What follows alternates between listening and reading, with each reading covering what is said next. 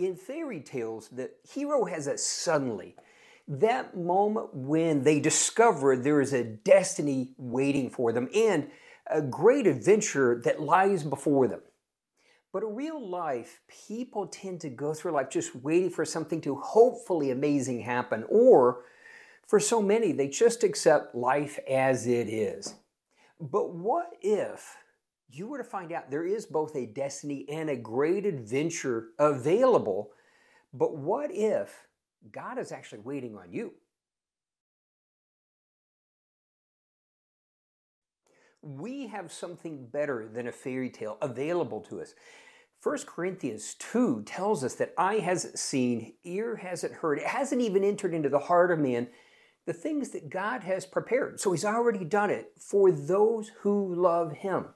This is a big, amazing promise, frankly, bigger than we can truly wrap our mind around. And all of that is available to us. But it doesn't just happen. See, God's plan from the beginning was that He wanted a relationship with us where we are active participants. I call it a partnership that God does the big and the amazing, and we, in relationship with Him through faith, access all that He has for us. Now, here's an interesting one that really, I want you to chew on this one Genesis 2.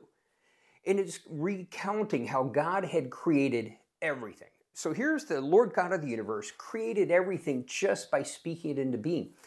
And then it says something really intriguing in, in Genesis 2, and it says, But there were plants that God had created that which had not yet sprouted because there was no man yet to manage the ground. In other words, God hadn't sent the rain. He had already created these plants, but they had not yet begun to grow.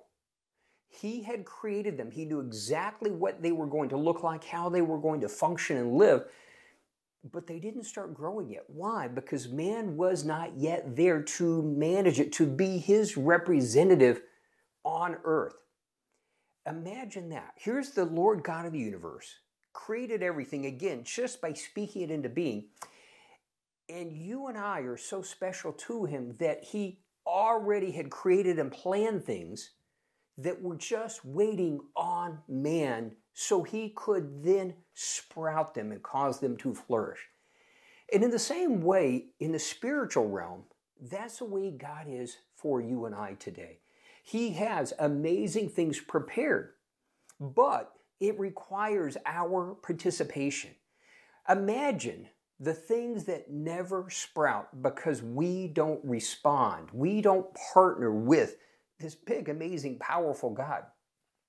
So, how do we respond? Well, first off, claim it by faith. Just claim, okay, God, I believe this promise. I claim it in Jesus' name. I'm looking for it. Number two, we have to align our lives with the Word of God. It's not just enough to read the Bible or a devotion or maybe go to church once in a while, watch it on TV we have to literally begin to transform our thinking and our actions to align with God's Word for us to fully access all that He has for us. And then finally, we go into it with a sense of expectation. That's the faith that we want to see something happen. You know, it's interesting going back to that First Corinthians 2, where it says that eye hasn't seen, ear hasn't heard. It's not even entered at the heart of man of what God has prepared for those who love Him. But it does go on and say, but it is revealed to us through the Holy Spirit. We can begin to get glimpses of those things, all that God has for us. But how does that happen? In relationship with God, in pursuing Him and focusing on Him. As we do so, the Holy Spirit can begin to reveal that to us. And again, we continually then align our life with those things that God's revealing to us. And in doing so, we can have a life more amazing, more incredible, more exciting than any fairy tale ever would be.